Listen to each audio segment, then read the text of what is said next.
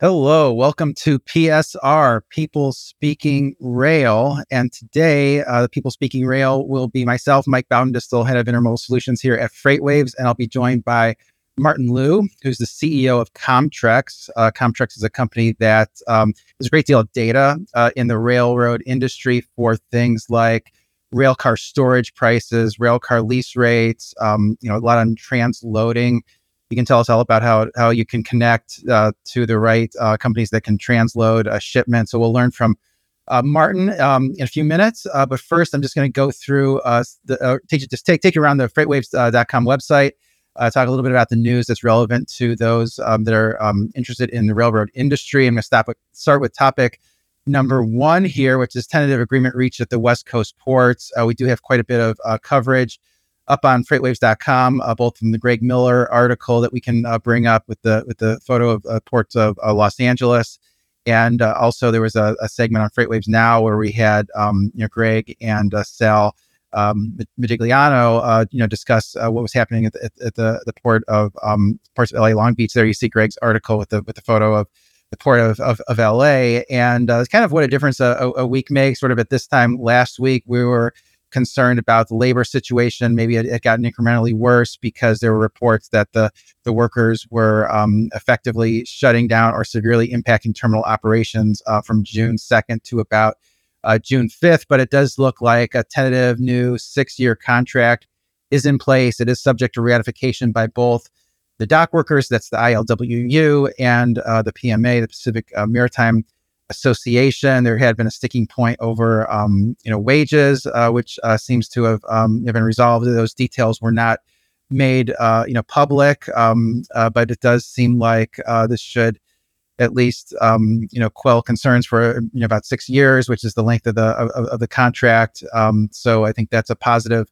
A thing for railroad industry. Um, have a sonar chart that shows uh, the port of um, port of Los Angeles, uh, how the, the, maritime import shipments have been volatile over the last few years. And, uh, you know, Greg goes into this in his article that the volumes have increased, uh, you know, seasonally. There, there, there you see uh, the maritime import TEUs, Port of LA, you know, how that really was at a, an extremely elevated level throughout 2021.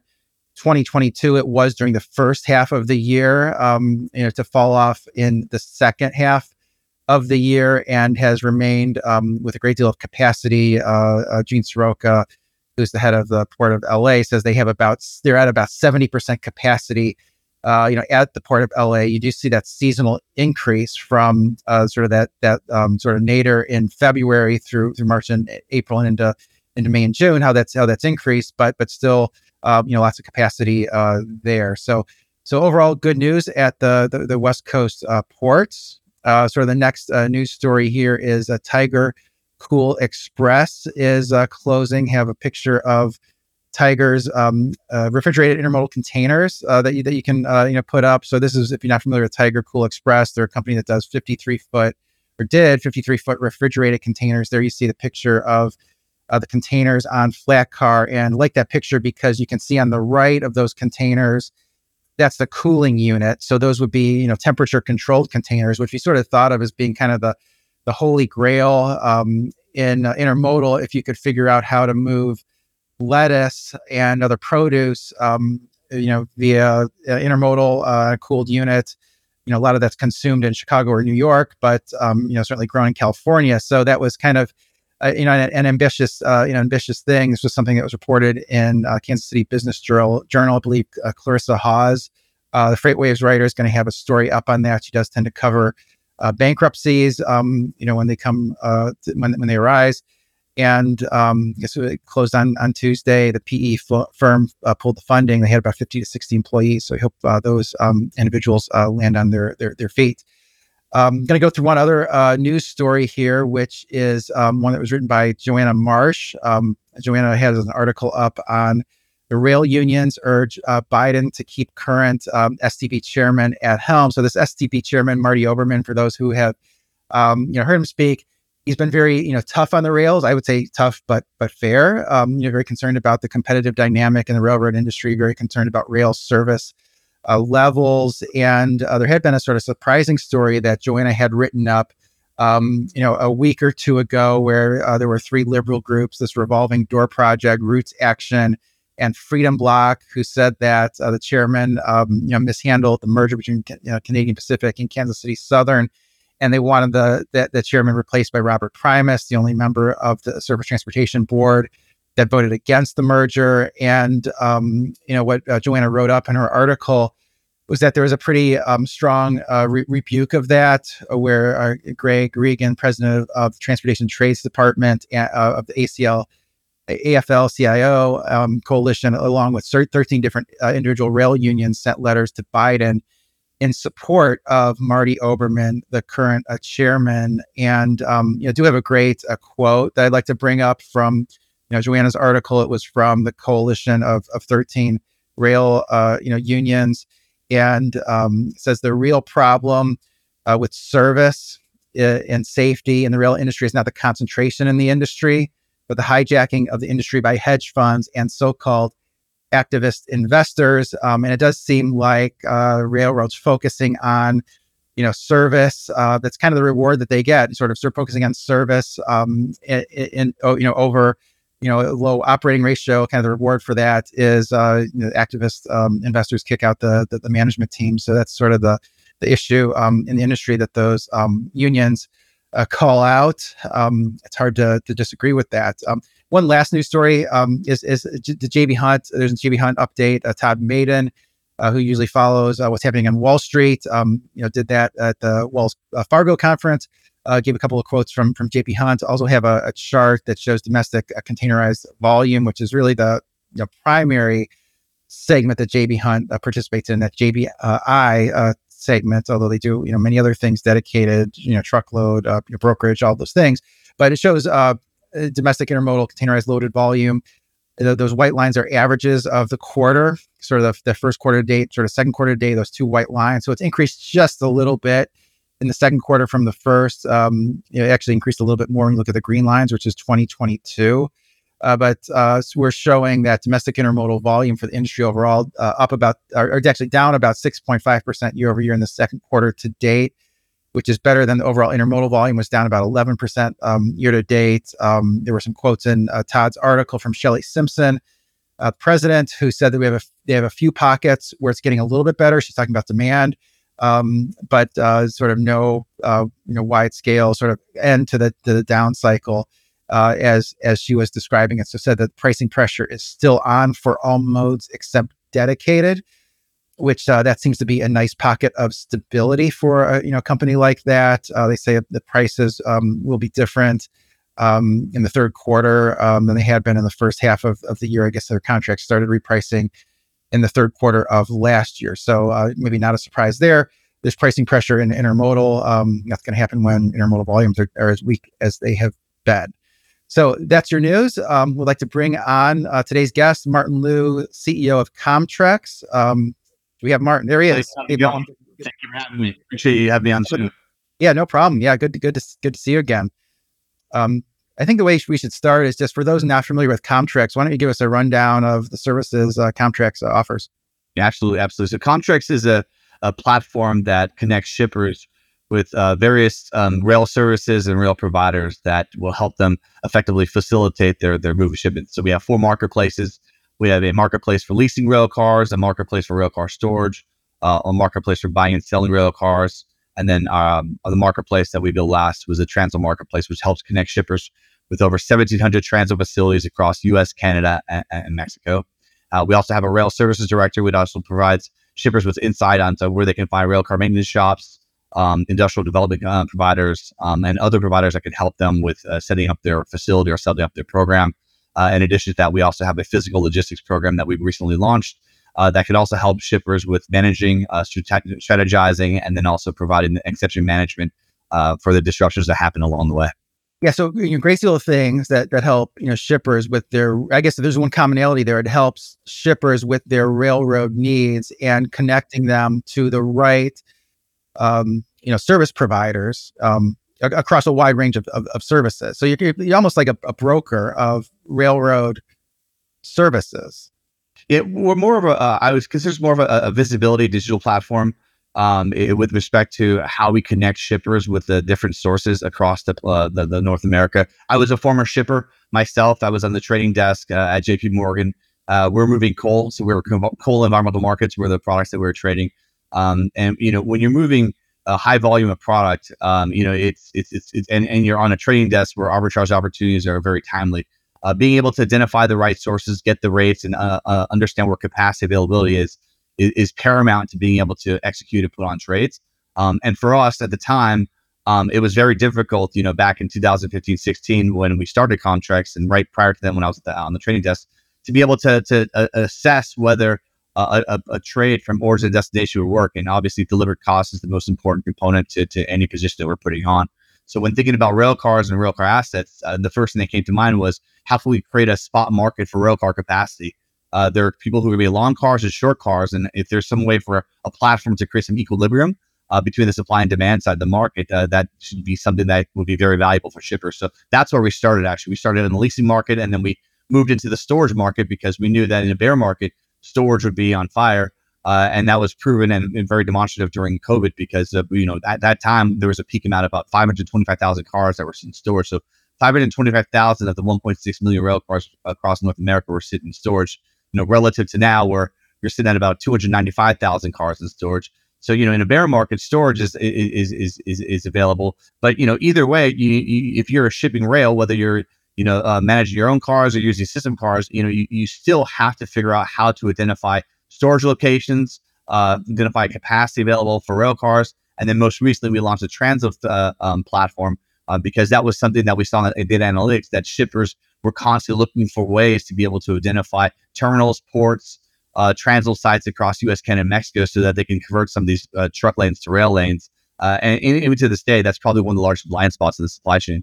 Yeah, so you're really addressing a lot of different problems here. I, I mean, I guess one, I mean one thing that's that's interesting is um, with the railcar leasing market, from an outsider's perspective, I mean, there's really not a lot of um, visibility into lease rates. I mean, you can sort of, I mean, when I was covering, you know, J, um, um, GATX and Trinity, it was it was hard to sort of ascertain sometimes, you know, uh, you know, outside um, sort of data on on, on lease rates. Um, so maybe you know, what are you seeing in the in the leasing market from from from rates um, you know currently? So you know, I'll, I'll start higher level before we get to the rates. Just on, a more macro level, you know, we've been in a fairly tight environment for rail equipment for, for, for quite a while. Um, the the issue that a, a lot of shippers are, are, facing right now is exactly how do they manage their um their, their capacity moving forward in, in, a very unpredictable and uncertain economic environment. Uh, when thinking about uh, you know railcar fleet management and when thinking about how you balance your fleet, um, there's a lot of uh, sort of predictive analytics that go into how you determine what your capacity needs are going to be.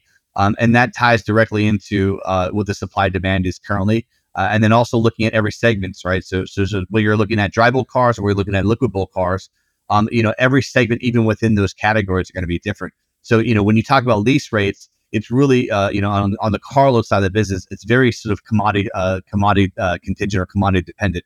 So depending upon whether you're looking at, you know, large covered hoppers, which is the largest fleet uh, in North America, where they're looking at tank cars, and even within those specific statements, you know, really the, the few dynamics or dimensions that go into a, a decision that a shipper's making is, you know, what is the uh, the equipment, the unloading uh, or discharge uh, type of equipment needed to be able to unload that particular commodity or product, and then number two, what's the cubic capacity uh, for that product.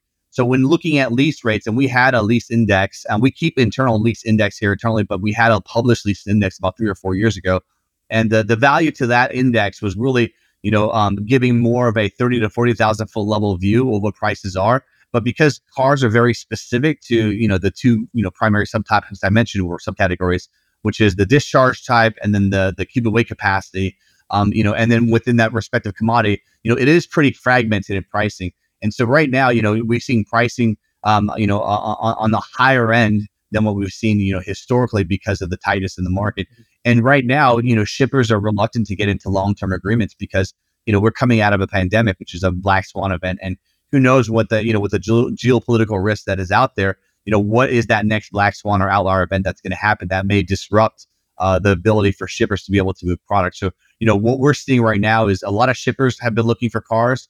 Um, you know, right now, lessors on the supply side of that uh, they're reluctant to get into short-term deals. Of course, if you're a lessor and you're thinking the supply side, you want to be able to price cars out uh, as far as possible so that you can lock in term rates um, and not be so uh, sort of dependent upon what the spot market's doing. So that's what we tried to create when we were building Commtrex. Is we were really trying to develop a spot market, but you know what the impediment was to creating a spot market was the fact that you need some fungibility and some liquidity in a spot market, whether it be equipment or whether it be underlying commodities. Um, and, and it's just, you know, equipment, car, rail car equipment is not that fungible to where you can have a liquid spot market. Yeah, that makes a lot of sense. I mean, it's so specific to the type of chemicals that's being moved. If it's, if it's a tank car, if it's a coils, insulation, has the right jackets, you know, has the right safety requirements, all, all, all of those things. But, you know, I, I, I you know, it seems like going through you sort of puts you on an even playing field with a big leasing companies. A big leasing company is going to see sort of every single day, you know, are these leases being renewed? Whereas a shipper just wouldn't have that sort of vi- visibility unless you're going through, you know, someone like you who's knowledgeable in the in, in the space. Um, you know, one thing that that was interesting, you know, when you know we used to have your some of your data in um, in Sonar, and we had uh, railcar storage rates at different regions in the country, and it was always interesting to me how it, it some sometimes there were higher storage rates in some regions than than in others. Are, are you seeing any disparities now, um, or is it just there's there's enough demand, at least on the carload side, that storage rates aren't all that high? Yeah, so when you think about storage, you know, think about storage as, as, really a, a, region or a, a geographic driven market. So there's a, a, few components when you're thinking about storage. Number one, uh, are you talking about hazmat cars or non-hazmat cars? Because that, you know, if you're talking hazmat cars, that really relegates you to a much more sort of um, a constrained amount of, of, of, capacity you can choose from. If you're talking non-haz, you know, much much broader uh, amount of um, capacity you can you can work from. And then whether the cars are loaded or unloaded, those are you know your your your two primary categories of, of, of dynamics when you think about pricing. But at the end of the day, everything is geographically driven, right? So the the, the highest priced market, uh, you know, even historically since we started the marketplace, has always been the Houston market uh, and the Chicago market. Uh, why is it the highest price? Because you're constrained by geography. Uh, there's just not that much rail uh, available rail track capacity. So just basic laws of, fundamentals of supply demand. You don't have the available track capacity. Everybody wants to be as close to the ports or terminals or wherever the, they're um, unloading their product or whether they're discharging their product at. And everybody wants to be in the Houston market. So when you're thinking rates, uh, people come into our platform and they think that you know with the rates they'll see in the Midwest or uh, you know in other the interior of the country, you know your your two to four dollars per car per day and your hundred to two hundred dollars in and out fees. You know they're they're surprised when they come to the Houston market and you're talking you know very often low to mid teens and you know in a hot market you're talking in the twenties uh, as far as per car per day prices and two hundred fifty to three hundred dollars on the in and out prices. So you know when it's a very stratified market, but you know, it, it, doesn't fluctuate that much. And when you're talking about constrained markets, you know, constrained for capacity markets like Houston, uh, Chicago, Los Angeles. So we always advise our, our shippers that when thinking about capacity, you know, you try to find capacity that is as close to where you want to be, but you need flexibility. So along your origin destination points, you want to be able to have as many contracts as possible. And that's what the platform really provides for our shippers is you, know, you come to one place, you can get one contract and be able to determine you know, based upon your origin destination points, but based upon the freight rates that you have, you know, along those points, what are the short lines or storage providers that can provide you with the best rates? But at the end of the day, everything is really confined to the the the OD pair or the rates that you have with the class classic railroad. Mm-hmm. Yeah, a lot to um, a lot goes into those rates. Um, that's a that's a great description. Uh, I also want to ask you. I mean, you do so much on, on, on tr- with transloading, and uh, sort of what are the different types of transloading that you help facilitate? Um, and how can a shipper use your platform for, for transloading? Yeah, absolutely. So um, I'll, I'll, back up one second. So when we were building the transload marketplace, uh, there there are two things that we really kept in mind. Number one was how do we make it easier for shippers to find transload facilities and locations? Uh, when you think about transloading, transloading can be everything from a, a very mature and built out infrastructure capacity uh, like what you would see at a Long Beach port, what you'd see in Charleston, Savannah, Houston, or even in Newark, New Jersey. Uh, and it can always swing to the other side of the spectrum, which could be a Teams track, which is you know effectively a track with a crane and a truck that's unloading product out of a car, you know, and, and almost kind of a, a makeshift, um, uh, temporary sort of type of transit situation. So very broad spectrum as far as the different types of transit that exist. Um, but when thinking about uh, so that's aspect number one is is is, is really helping uh, shippers identify where they can find transiting. Aspect number two is what type of services or, or, or functionality features do the, the transloading facility provide? Who are they served by? Uh, who are the local carriers? Uh, what hours do they serve? What type of security features do they have? You know, there's a lot of detail that goes into a shipper's decision as to what type of transload facility to choose. And, and why is that important? The reason why that's important because the one of the, the, the largest blind spots within the supply chain is at origin and at destination of unloading and loading. So number one, that's a huge blind spot. So there's not a lot of visibility once you get to the origin destination.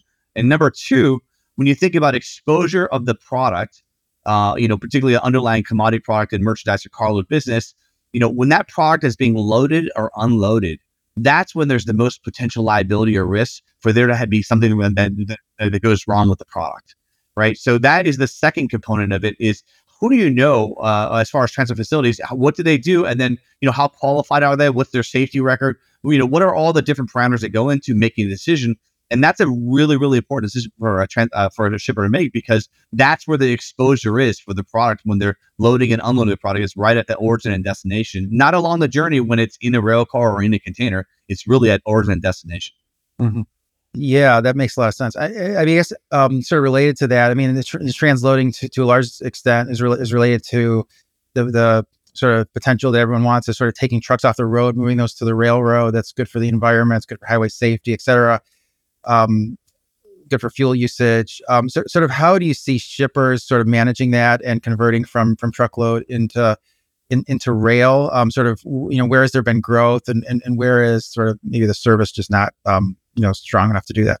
Yeah, so uh, right now, I'd say about a third of the shippers that use our platform uh, have never moved freight by rail. Uh, and and right now, there's a few major tailwinds that that, that, that the railroad industry has. Number one is sustainability. Uh, shippers want to uh, effectively figure out how they can create a more sustainable footprint, a carbon footprint. Um, so when thinking about um, moving, converting those truck lanes to rail lanes, uh, shippers are really trying to understand exactly how do they do that rail is a, is, is a complicated product sometimes for shippers to manage, right? So you know, there's a lot uh, there's a lot more decisions that go into you know uh, effectively incorporating a, a, rail program into your transportation supply chain uh, strategy. And when shippers are thinking about transloading in particular, you know, they're thinking about you know how do I get a rail rate? Uh, do I need rail cars? Uh, do I am I going to manage this my service myself? Am I going to outsource this service myself?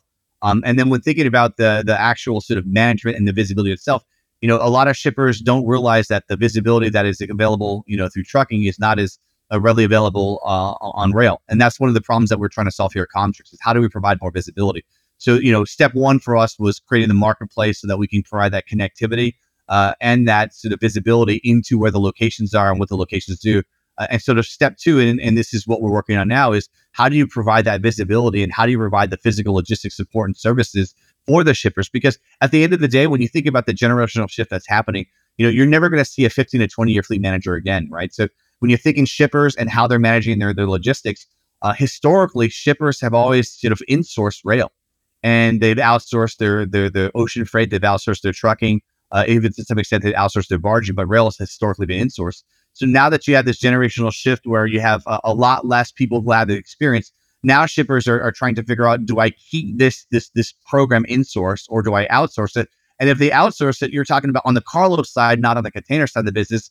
You're talking about 10,000 plus stick codes that move by rail.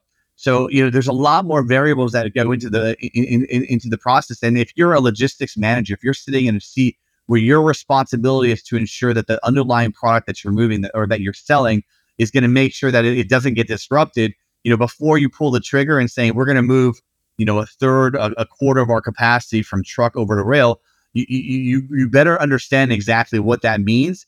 Uh, not only to the rates because the rates obviously that's that's an important component of it, but also just the, the maintenance, the, the maintenance of it, the exception uh, uh, management that will happen and the disruptions that will happen along the way. There are blind spots that are that are out there, and and what we're trying to do is provide that visibility so that shippers you know, don't have to worry about it. They can have a, a co-pilot that's there with them, you know, vis- through a visibility platform with Commtrex, through a marketplace, and then through, you know, physical logistics and exception management, which we've been building out over the past year and a half. Mm-hmm. So, so you mentioned the, the at the origin and destination, there's there's blind spots where the shipper doesn't know how long it's going to take to get it get it loaded on the train, get it unloaded from the train. It's going to be stuck in a yard, etc. Are there any other sort of blind spots that sort of regularly arise? Yeah, the, the, the, blind spots are, are, typically not along the journey, right? So the, the you know there are EDIs that they can take care of what's happening along that that that, that journey from origin and destination. You know, re- really, it's sort of uh, you know on dock and off dock. Really, it's, it's within you get the, the the so it's once you get to origin destination, and then also within the fence. So so within that yard, uh, th- that's another major blind spot. You know, what what what is happening with that product once it's in the yard? You know, so if you're talking a, a commodity, a bulk commodity that's stored outdoors, you know, where is it? Where is it unloaded? When is it unloading? If you're talking about a product that's moving, you know, in and out of uh, indoor storage, you know, you, you really want to understand, you know, at some point, uh, uh, you know, if you're a shipper, you want to have that real time visibility into, you know, what is, where and when and what is happening to my product within the fence. So it's one thing to be able to have uh, a visibility at origin destination once it gets there, but it's another thing to have visibility within the fence um, and within the yard because if you're a, a, product manager and you are responsible for making sure that your product gets to your customer quickly, if there's a disruption that's within the fence, within the yard, the first thing you want to do is you want to be able to know that so that you can get boots in the ground to figure that out. And most importantly, even if you couldn't do anything, uh, you know, information is, is key. And you want to be able to have that information so that you can go to your customer and let the customer know that, hey, that ETA that we initially had, that's going to be postponed. Because at the end of the day, I think the the fleet managers and, and the logistical the responsibility, as much as you know you have in your control, there's a lot that's out of your control. But what is in your control is data and information, and being able to have that real time information and be able to pass that along to your your downstream customer is probably paramount. So that's paramount number one, and paramount number two is being able to control costs. You know, the last thing a, a finance department is what they want is a surprise accessorials or demurrage fees, and you know, detention, demurrage, accessorial fees those are fees that can get out of hand very, very quickly if you don't have ways to be able to vi- visibly monitor it and you have ways to be able to, to, to, to intervene and, and, and, manage those the, those disruptions. Yeah, there's one big CPG company we we interact with all the time, and that was their big um, issue with the with the rail was was was the the demurrage um, fees. So um, yeah, definitely uh, seems like you're you know, sort of addressing the issues that people care about um, there. Um, we're out of time, but you know, where can people uh, reach out to you, Martin, and uh, learn about Commtrex? Absolutely. If they go to commtrex.com, that's c o m m t r e x.com. Uh, you can follow, all, follow us on LinkedIn, and then we also have a uh, a weekly newsletter uh, that goes out to, to, shippers and to the industry that also provides information and data analytics uh, for what we're seeing within our platform yeah, there's a wealth of information on that website. Um, I would encourage people to, to read it regularly. Um, post good stuff from Tony Hatch, good stuff from from yourselves. Um, so uh, be sure to do that. Uh, so thanks very much. I hope everyone has a great day.